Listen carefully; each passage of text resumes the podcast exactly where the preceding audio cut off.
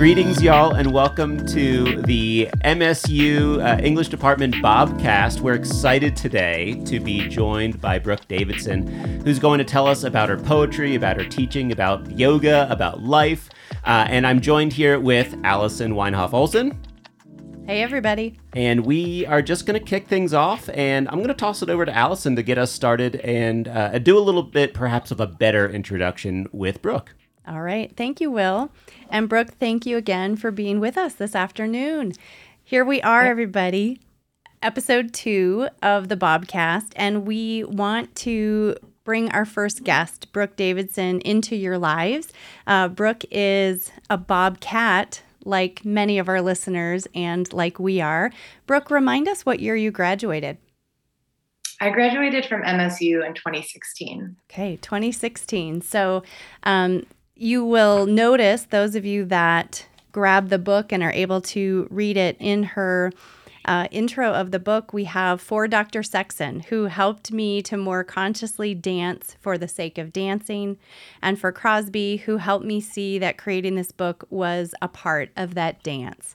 And so, a lot of our colleagues and some of our students, especially your generation, Brooke, of Bobcats, will, of course, know Dr. Sexton.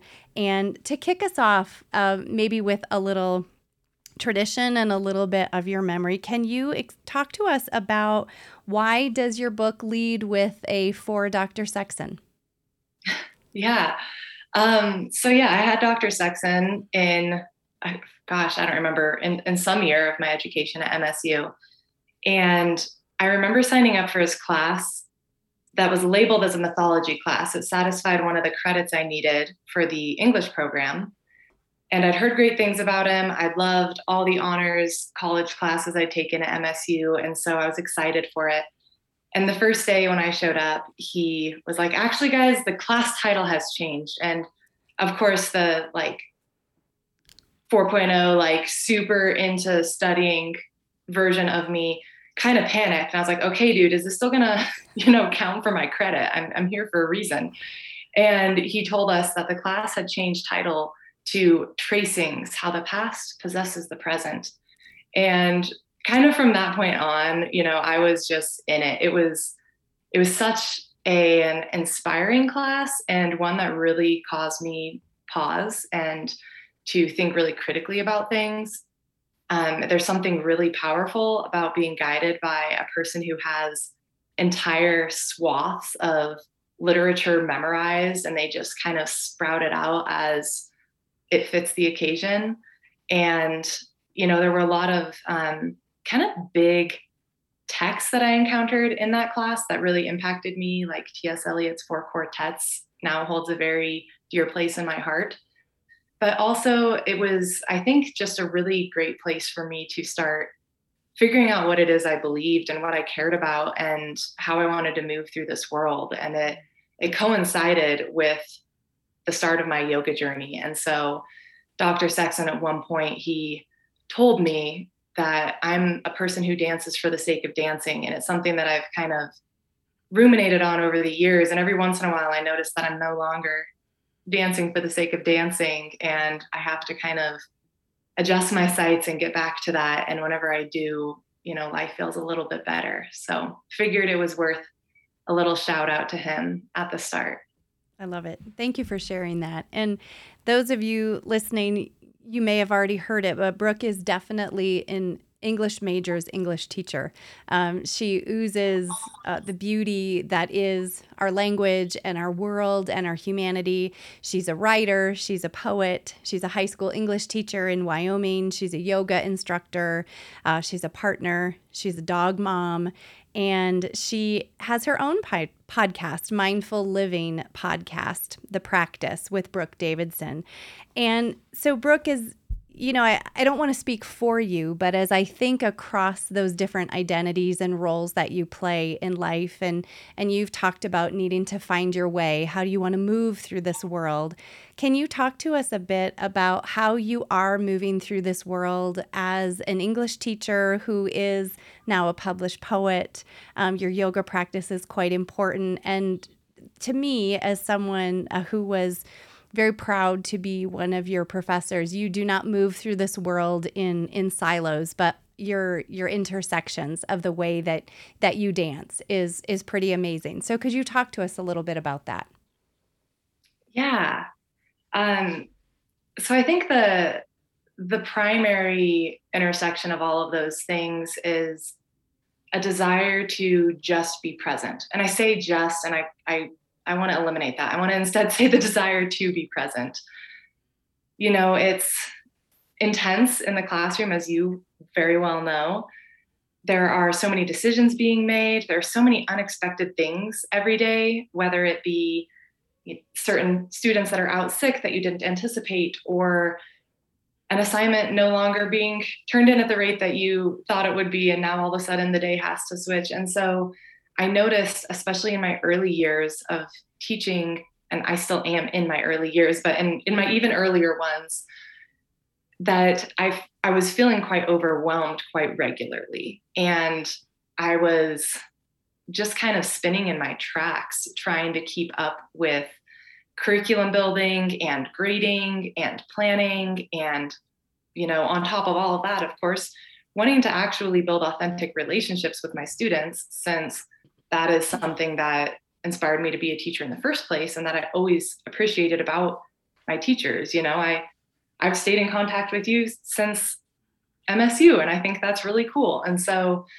I wanted to try to do all of that as all of us teachers do, I'm sure, and notice that I was kind of being defeated by my own efforts and when I was finally able to pause, and of course, this was a time when in my first year of teaching, it was the time when I decided to recommit myself to my yoga practice. And I told myself every single day I would step on the mat, even if it was for five minutes. And I lived at this point on a little ranch out in Kinnear, Wyoming, population 43. And so my yoga practice was definitely a self practice. There were not studios nearby I could go to.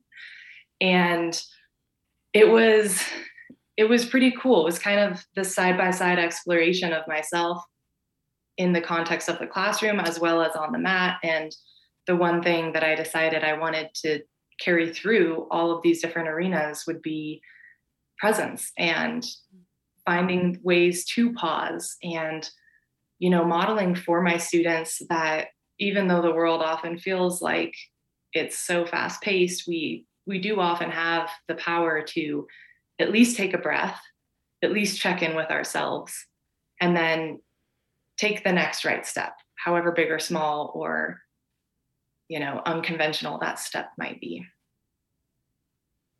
That's amazing. Thank you. And honestly, that's an amazing way to experience that first year of teaching. Um, to to be that mindful and to find a physical solution or attempt to try to, you know, reshape what that experience is like for yourself. And as we can hear in your response, I'm guessing um, from your students as well. And so, your poetry writing, has that been something, Brooke, that you have also continued and been doing over the years? Or how did you come to this collection that has turned into your book, Seasons of a Girl? Yeah, that is definitely something I've done over the years. I actually remember distinctly the first poem I ever wrote, which is funny because there's so many pieces of writing between then and now. I obviously don't distinctly recall. But in second grade, my teacher presented us with this literary journal that would be compiled for my school district. And she said all the different categories of art that could go into it. And I decided I wanted to write a poem. And I was very new to poetry. I was, you know, how, how old is one in second grade? Eight, maybe seven or eight, I suppose. And decided that I wanted to give it a try. And so I wrote this poem about a star. And I'm sure it was just so lovely. But it started something within me. I really enjoyed the process. I enjoyed having to be very concise and purposeful with my words. I've always been a talker and a writer in general. And I liked that I had to be very selective in this. And I enjoyed the challenge of that. And also, as I became a little more organic with it, as it became something that wasn't, you know, such a sit down and think and try in more of a organic expressive mode mm. i found that it was just really nice for myself to be able to maybe articulate an experience or to be feeling a big feeling as a teenager and have somewhere to put that feeling that wasn't just within myself and so i think in that way it it became just kind of a, a ritualistic practice for me that whenever I had something big to share, I wanted to put it into words. And then I started enjoying even the little things, putting it into words. And so when I decided to compose Seasons of a Girl, the first thing I had to do was look through a bunch of old journals and type up poems that I actually thought were worth typing up still. And, you know, I wanted to kind of figure out how to organize the book. And there's actually it was i'm trying to remember which professor i learned this from at msu but i remember for a research paper we cut up all of our annotated bibliography and then we organized it like physically in front of us. And that was how we decided how we'd move through our research within the paper. I think it was mark. Do you remember mark's last name? I'm um, blanking on i can see mark. It will let me let me think on this. okay, I'm like, I can picture his classroom and his tweed jacket. I just cannot think of his last name. But we did that in that class and I found it so helpful. And so when I decided to organize this book, I actually printed off this huge Google Doc worth of poetry and laid it out on my living room floor and tried to see what patterns existed. And pretty quickly, I saw that one pattern was seasonal you know, there's a lot of poems that either explicitly describe certain things about each season or poems that relate to them more on a felt level. And so I put out these color coded papers for each of the seasons. And then I started lining up the papers under them that fit. And then some of the poems, you know, I threw out and I continued to write and add to it. And I kind of got to this point where it was just sitting in my Google Drive, more or less composed, but I wanted illustrations. And so that was kind of a stopping point for a few years that this okay. just sat in my drive untouched. It well, not necessarily untouched. I continued to add and prune and alter. But I met a gal at a creative retreat in Idaho who illustrates stuff. And she she's never illustrated a book before. Mm. and yet when i reached out and asked her she was like yeah sure why not? I'll give it a shot. And it was really fun to just work alongside of her. And she'd send me a mock-up of something and i would say oh my gosh that fits perfectly. Or she'd send me a mock-up and i'd say you know i i don't think that's quite what i was going for. Every once in a while she'd send an illustration that i thought that wasn't what i imagined um, for example, I have a poem in here that it was a reflection of losing my cat.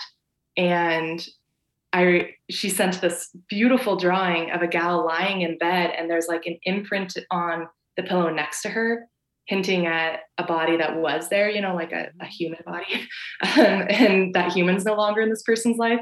And it was so lovely, and I I felt like most likely people would be re- relating to this poem on the human level instead of the cat level. So we just went with it, you know? And so it was just kind of a fun process to actually assemble the book and get the illustrations going. And, it was a fellow MSU grad who was in the English program who did the cover, uh, Autumn Tones, if you wow. recall her. That's that amazing. was, yeah. I love that. Yeah, it was good. You know, creative collaboration is so rewarding and exhilarating that I, I appreciate you sharing that process and especially the image of the colors, you know, how you you laid it out and you pruned and you moved.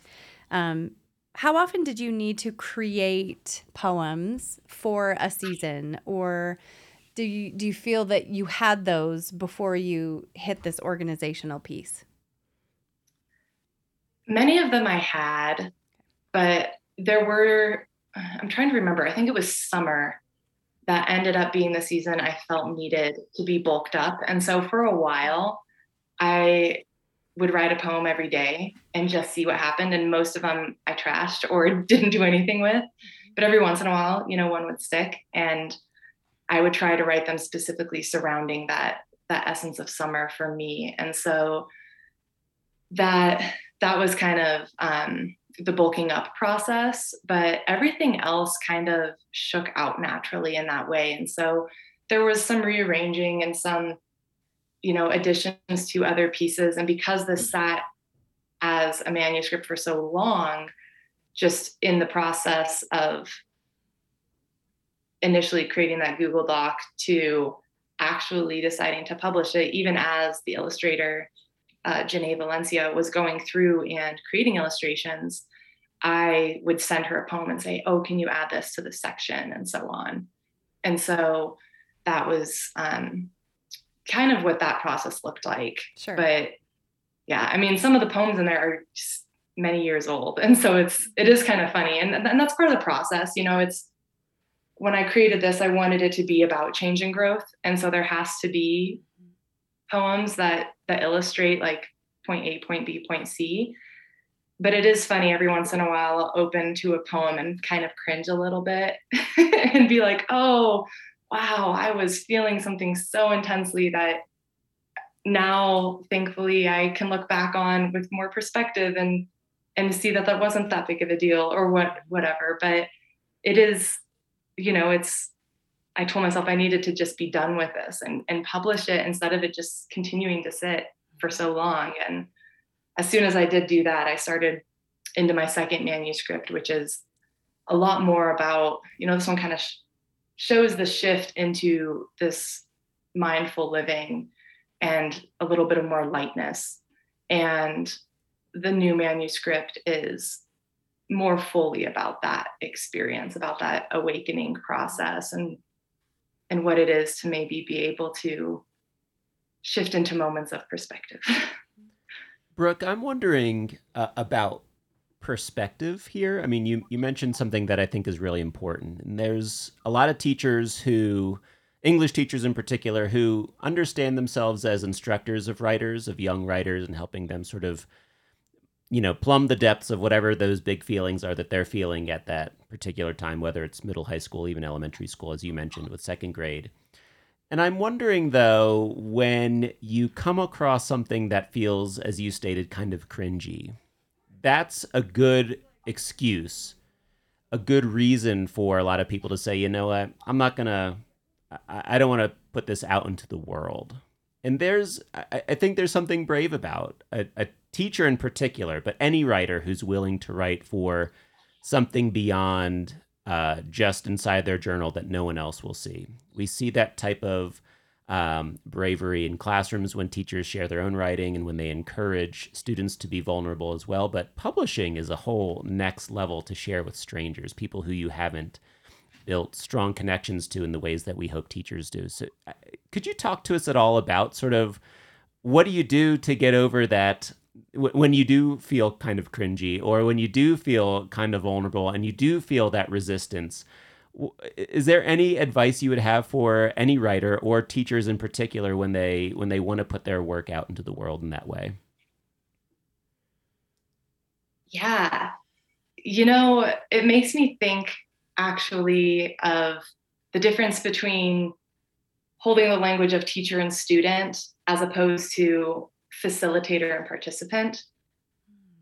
And I say that just because a lot of times this teacher image is supposed to be, you know, culturally we kind of built this up built up this idea of this person who knows all the things and who has all of the answers and the student sits there and like receives it as the teacher just like actively gives it and i think a more accurate look at what learning and what what sharing knowing often is is people on the same level as each other hands in the dirt exploring whatever topic is at hand. And of course often the teacher is going to have more knowledge going into that experience and they're going to be able to guide whoever is with them in that fruitful manner.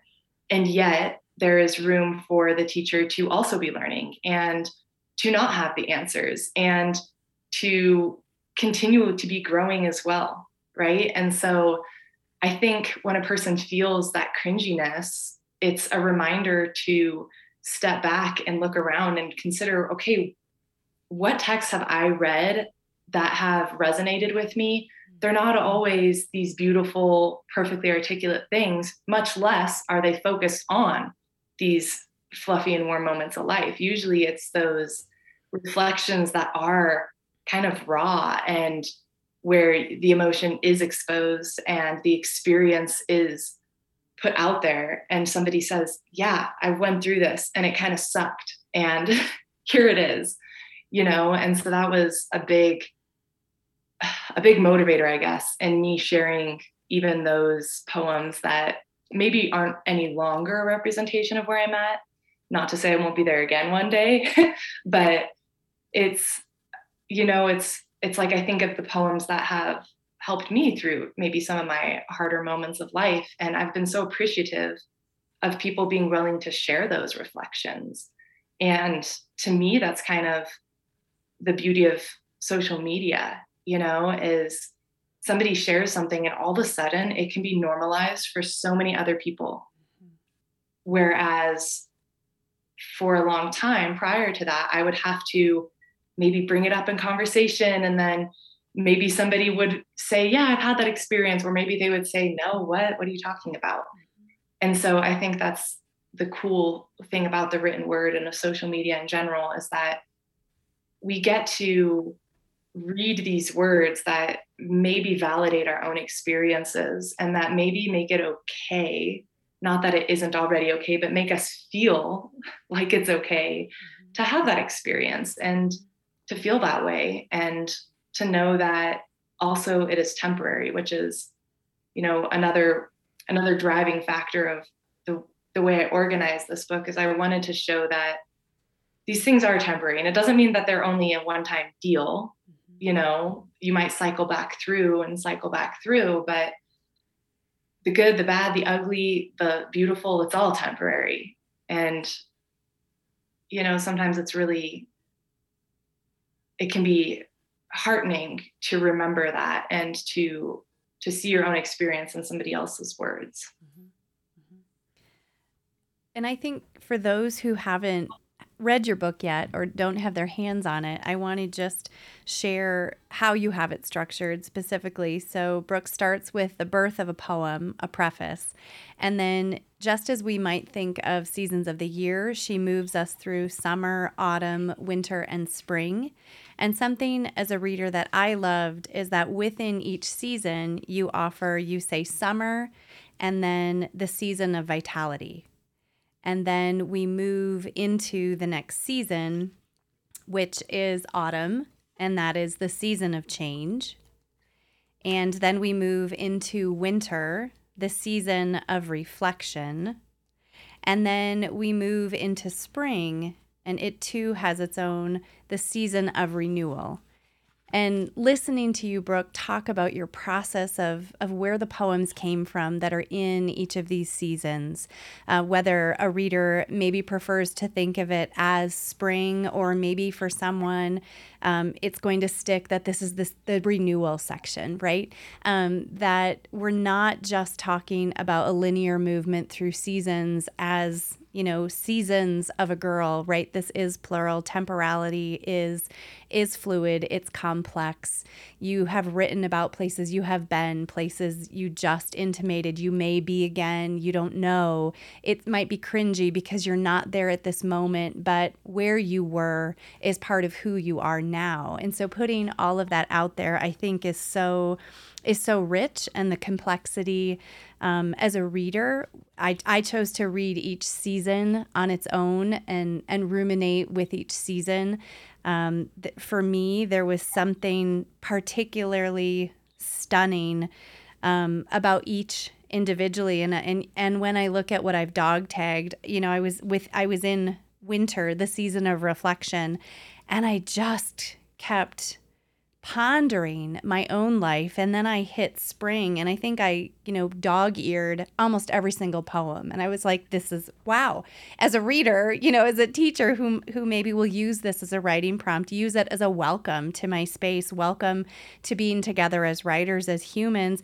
I felt a little ridiculous for a moment marking so many and then I thought, no, this is this is it because your book allowed me to be and to emote and to slow down for a moment, even though I was pouring through the poems because I just wanted the words to continually wash over me.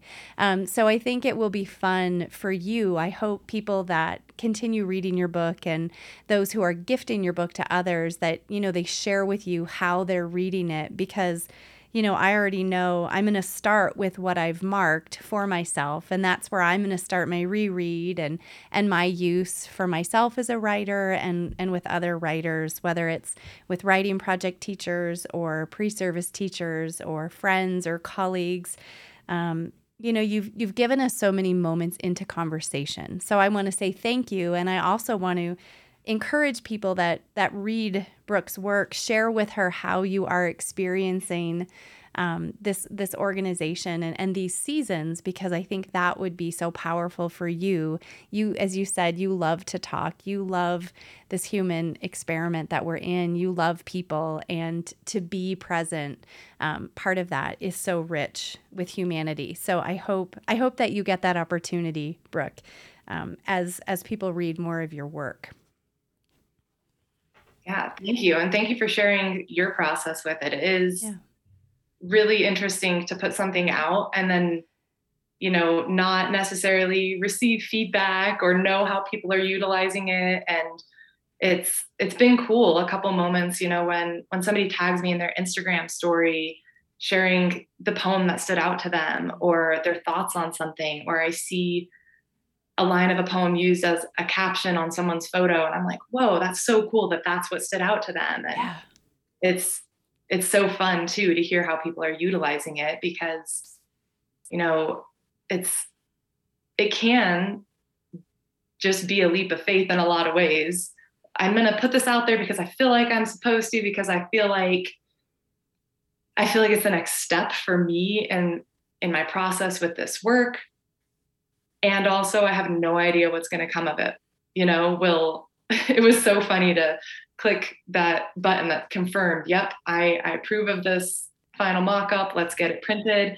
And to not know will any of it be printed? Will people even buy this? And and what will they think of it? And and yeah it's it's been very vulnerable. You know when you mentioned that you had purchased the book for example i thought oh my gosh i you know i love Dr. Woe's writing and her opinions of things. And I really hope that that there is, you know, that she finds something, even just a single poem that that can be nourishing to her out of this. And and of course, people are generally just so supportive of each other in the world in a lot of ways. And it's been a really cool, um, especially, you know, coming gosh, do we get to say coming out of yet? I don't think so.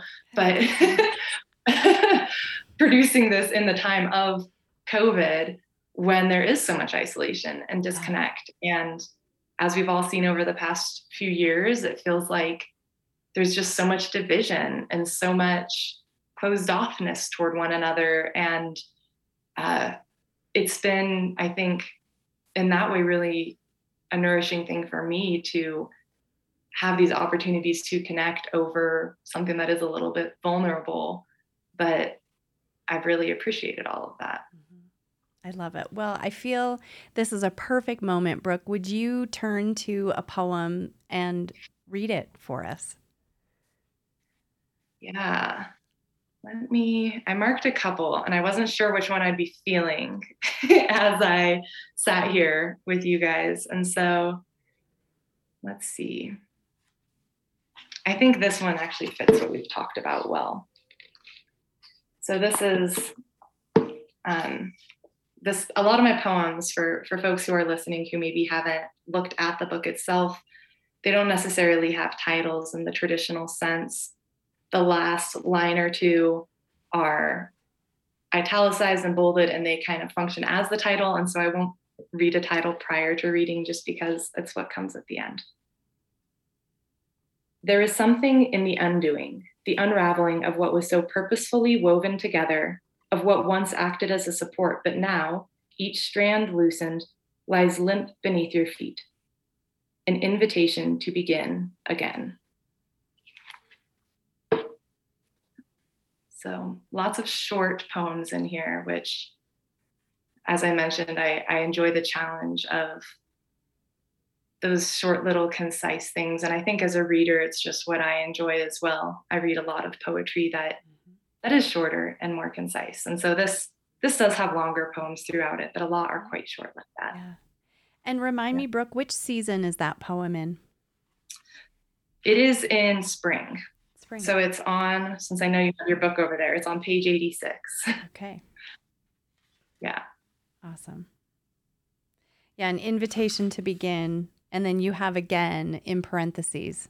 I, I thought that was so powerful and I think that fits again this this cycling through time and and experiencing life as yes the same human but never the same right and and in these different seasons of renewal um, that invitation to begin again um, and that unraveling I, I think is so so fascinating. Thank you for thank you for sharing that one, and thank you for letting us know too about what these look like. Right, as as you said, they are not titled, um, and yet they are at the end. They're bolded, they're italicized, and um, I think if I'm correct, Brooke, everything is also lowercase right? So yes. I felt a little E. E. Cummings coming through here, and I thought, right, nothing gets um, uppercase capitalization. Talk to us about that move as a writer. Why is that the right choice for you for your poetry? Yeah, so that was that was an interesting one. I I had tried multiple different ways of you know capitalizing, punctuating these poems, and ultimately that felt I think the best to me just because there was there's a sort certain sort of you know when a poet breaks for a line they they know that there's going to be a little more thought placed on the last word of that line mm. even in just those milliseconds of time that it takes the reader's eyes to get to the next line and so line breaks are obviously so powerful and intentional and it felt odd to me that our language has these conventions of capitalizing and one of those sets of conventions is such that it's just whatever starts the sentence. But the other set is that it's whatever is important. And those don't always align. You know, sometimes the first word at the start of the sentence isn't isn't really a word that I want the reader's eye to linger on. Mm-hmm. And so I decided to have it be all lowercase for that reason. Um, and I think it it it maybe makes the reader notice the punctuation a bit more because they don't have the default of looking at capital letters. And so I thought it maybe added some power to the punctuation and and I play with spacing and stuff throughout it. You know, some sometimes I'll do spaces between the letters of a word to make that word last longer again, mm-hmm. wanting it to be further emphasized in that way. And so that was kind of the process, yeah. Thank you. Will you read one more to us? Spoil us a little. Sure. I'll choose a longer one this time so that folks get an idea of how some of these might look. All right. This one is actually the very first poem in the first season, which is summer. I will taste wine on my lips and hear wind rushing through the willow out my kitchen window. My bedside table will house books whose pages are worn thin from years of calloused fingers working their way through, tracing those familiar lines. My body will ache knowingly, singing of its years of use, scars like road maps of all the places it has been. And my hair will hang in a long braid, its coarse gray strands woven together like the many stories those strands do carry. That furrow of my brow, evidence of contemplation, will have etched itself permanently into the canvas of my face.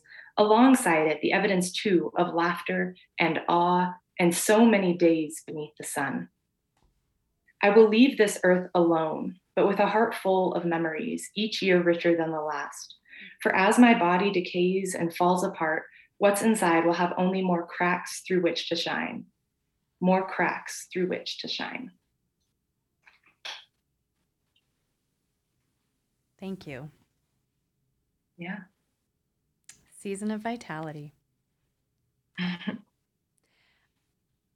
As a reader, I love the the change in pacing that you offer um, in your writing, and to hear you read it is is so powerful, and to hear you speak about your process.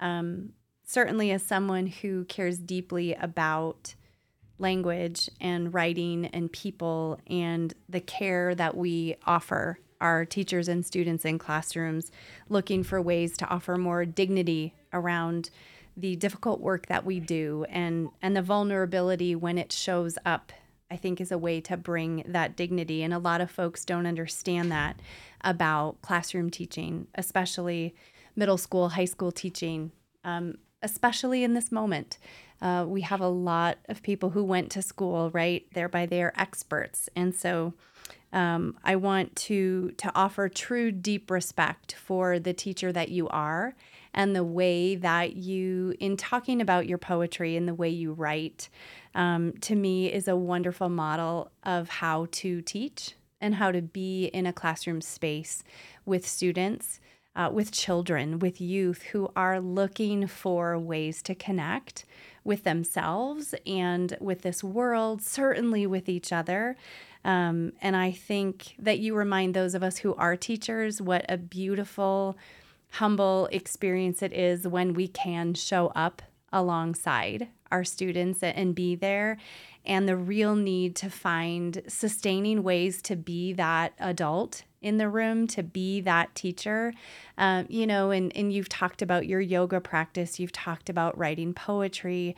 Um, and, I, and I know there are other things that you do to sustain yourself. And maybe kind of as we we near the end, I think I'm really interested in maybe some some advice or um, you know just words that you might want to say right now to other people who are teaching and who are exhausted and who don't have this you know still still feels fresh to me this fresh beautiful poetry book and another one in process to really latch on and have that. But you know, this is, we all know this is a hard moment to be a student. It's a hard moment to be a teacher. And I feel you oozing a lot of life force uh, throughout this piece. And I'm wondering if you could maybe say some words to, to your colleagues and to your friends who are out there. You know what their struggle is in a way. And I'm, I'm curious what you might offer. Yeah, gosh, isn't that a little bit of the million dollar question right now? How do yes. we find sustainability in this profession that it's feeling it's always been quite intense. Yes. Those of us who step into it typically step into it because we care. And as we all know, caring sometimes makes things a little harder. but when I think about what I might offer, I think what helps me anyway is always prioritizing moments of pause. And so that might mean as soon as my lunch break starts, I know I need to use part of it for grading. But what if I take five minutes to eat my food and actually notice what the tastes are, what the textures are, what the sounds are of that process? What if I just go stand by my window and maybe feel that sunlight coming through for a moment of my day? Um, sometimes it looks like building those pauses into the classroom it's really convenient in a lot of ways that research is so supportive of independent reading time.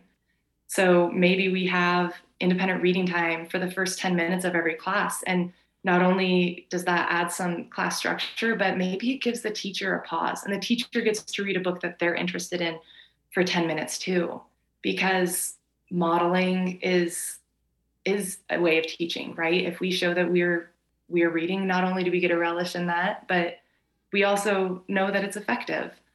Um, and I think that modeling on a different level too, you know, being willing to pause in class and name what's happening. Say, wow, guys, we've had a lot of chaotic stuff this week. And I personally, I feel like my heart rate's a little bit elevated, I feel like we're rushing through this. What what if we take a four minute break and come back together at the end of that time because I, I could use a moment myself and I'm sure you could too. You know, like we have the ability to do that as the facilitators of the classroom. And so I think being building that awareness within ourselves of when we feel like we need a pause and modeling to our students how we respond to those awarenesses is invaluable, right? And that's not something they're going to find on an ACT question, but it is something that could help them throughout their life, including while taking the ACT, if we really want to get into that. Um, and so finding, yeah, finding those moments and and also being willing to take take a day off or do something that truly feels like it would be fruitful and you know not i think one thing that somebody said to me a while ago that kind of stuck with me is not every single piece of work needs to be graded you know sometimes we can use that feedback and we can go over that feedback full class and we can find ways to just still fruitfully engage with what we believe is meaningful work in the classroom and also not necessarily putting undue pressure on ourselves just because that's the way we've seen it happen before. Thank you. And you know, those of you who who you're just meeting Brooke through our Bobcast, remember her podcast, uh, Mindful Living podcast called The Practice with Brooke Davidson.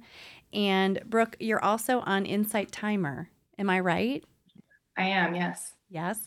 So um, my family listens to Insight Timer. So when I saw Brooke post that, I thought, what? I need to cue you up. Um, and so, you know, I, th- I think it's wonderful to find find people who care about presence and who care about others, even those folks that we don't know. Um, Brooke is one of those those people. You now have a link um, as as fellow Bobcats. You have a link as as English folk, and um, the deep respect, Brooke, that we have for the work that you're doing. I hope is evident, and I would love if you would, um, at the end of of your book of Seasons of a Girl, you write the end and then just to parallel all those other seasons, you then write, and now onto a new beginning. And in fact, there is one more poem there on page 111. Would you do us the honor of reading that final poem in this piece? Yes. Just like a garden left unweeded will not produce as abundant a bounty, ourselves left unchecked will squander our energy to that which does not help us flourish. Continue to prune away anything that pulls you away from yourself. You are the garden and the gardener. Thank you, Brooke. Yeah, thank you so much for having me on your show.